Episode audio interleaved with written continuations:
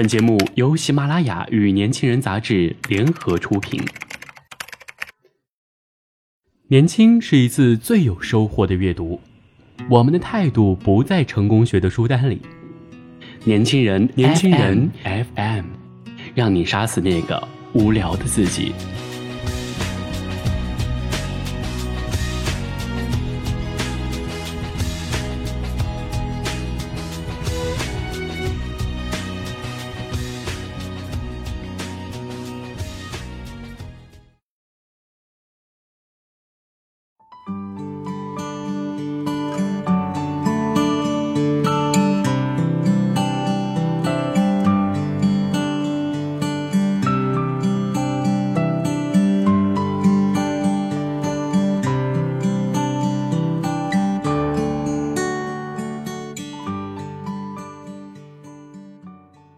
欢迎大家来到年轻人 FM。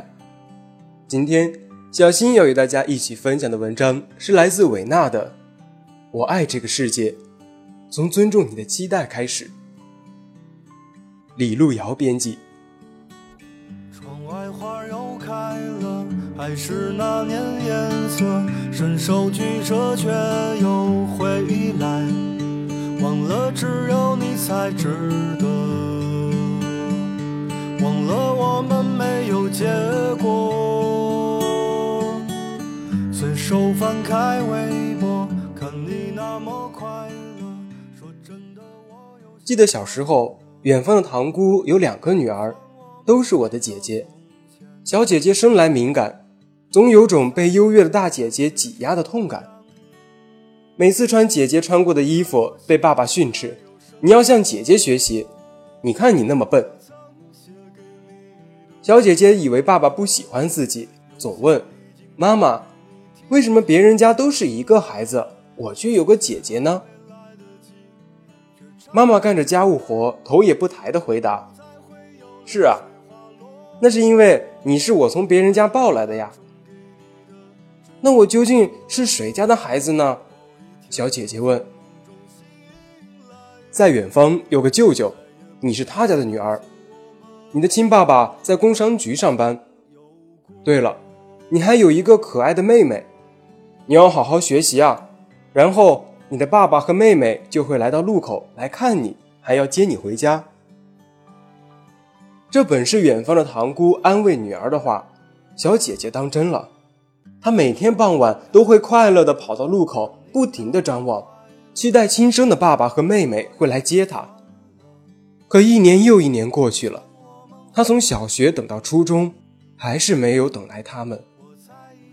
他慌忙地跑到妈妈身边问：“他们过得好吗？”“当然很好，你舅舅是个了不起的人物，你妹妹很爱画画，以后应该会成为一个画家。”“那他为什么不来接我呢？”“还没有到那个时间点，就是我们约定的时间。”你读到好的高中，读了大学，他们自然就来与你相认了。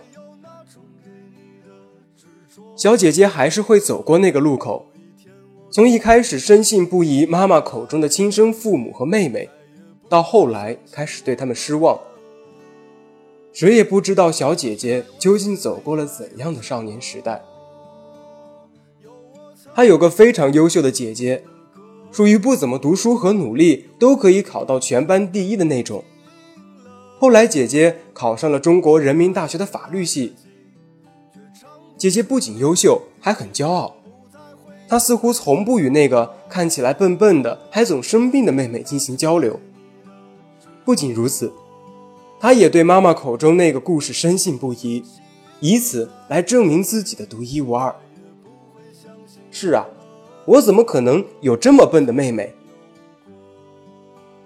小姐姐读到初中时，开始给我写信、寄照片，我也给她寄照片、写信。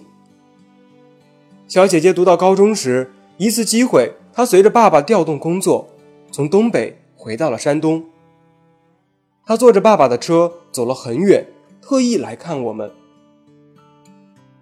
大抵是在城市里成长的女孩。看惯了美好的事物，生的也无比娇贵。她穿着漂亮的马丁靴、白色连衣裙，带着七彩闪亮的头箍，来到了我们小镇上的那条街，站在我们的身边。与他对比，我似乎有些寒酸，像个假小子，衣服也是暗淡的蓝。他似乎并不在意，抱着我亲我，问我为何会给他写那么温柔的信，问我为什么这些年不去看他。同时，他还责备我的爸爸怎么不去接他看他。我的爸爸只是笑，姑姑也笑，但彼此都没有揭穿这个暖意的谎言。唯有姑父看到女儿哭了，便哄着她说：“这个你也信，傻孩子，那都是妈妈骗你的，你就是我们的亲生女儿。舅舅有自己的女儿，你是我的乖女儿啊。”简简单单的一句真话，就猝不及防地揭穿了两个女孩的盼望。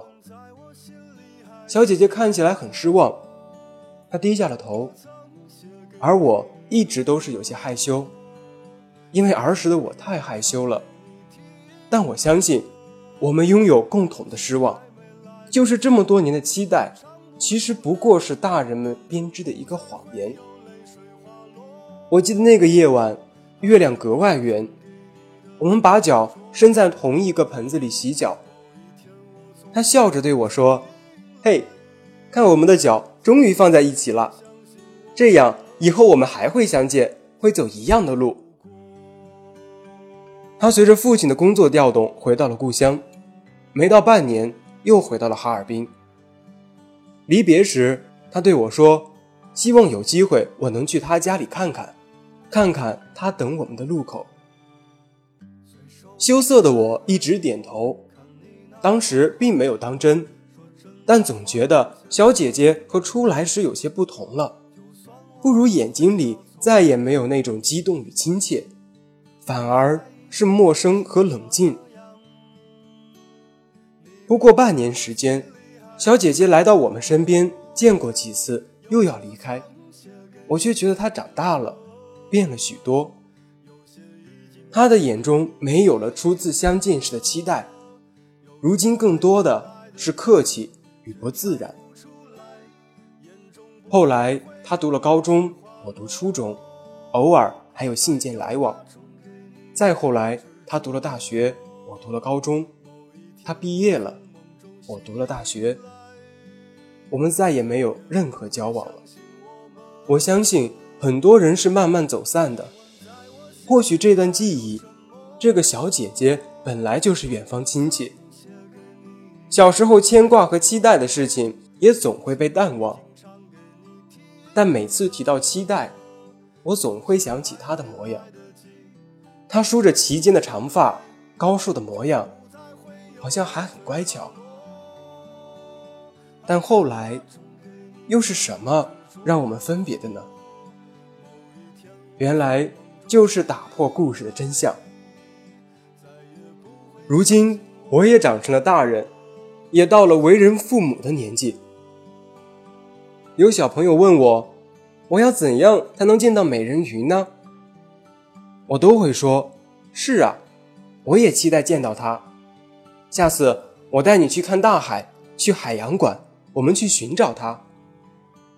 我找到她，应该对她说什么？应该会彼此问好啊！你可以问他大海里有没有星星。总会有人打乱我们的对话。美人鱼根本不存在哈，都是故事，那是假的。那孩子的眼神暗了下来，他再也不会爱惜他的布娃娃，再也不会幻想去寻找美人鱼，因为有人已经告诉了他，那些都是假的。他不过小小年纪就知道了大人世界的真实和逻辑，未免太残忍了。我也终于明白那个经典的电影：伊朗的小女孩问叔叔，她的爸爸妈妈去了哪里？叔叔面无表情地说：“死了，死掉了，就是再也见不到了。”女孩哇哇大哭。有人说他们去了天堂。叔叔却继续说：“哪有什么天堂？即使有，也是我们再也看不到的人才会去的地方。女孩哭了许久，终于擦干眼泪，再也不哭了。残忍的真相告诉她，这就是真实的人生，失去的已经失去了。她的父母再也不会回来为她讲温柔的故事，亲吻她的脸庞。她要接受这无常，更要接受叔叔此时教给她的生活逻辑。他们离开了，她要学会坚强。多年后，当小姐姐读到我的书时，她已是一个女孩的母亲，每天会为孩子读睡前故事。她找到我，感慨万千。她告诉我，那时的她渺小而自卑，他每天站在那个路口，等待他所谓的亲生父亲和妹妹，那就是他的希望。或许亲近的人，就在我们身边的人。能够给予我们的温暖实在有限吧。即使是兄妹之间，父母也会反复比较，不能给予同样的爱。每个人都需要在另一个地方寻找到相知，并站在那个舞台上轻歌曼舞。所以，别毁了你给别人建造的童话城堡，也别急于告诉一个孩子所有的真相。他们会慢慢长大，会有自己的理解方式。你所给予的真相，或许是最残忍的途径。我爱这个世界，因为你的期待。我爱你，所以尊重你的期待。再也不会相信我们。你问在我心里还有什么？有我曾写给你的歌，有些已经。唱给你听了。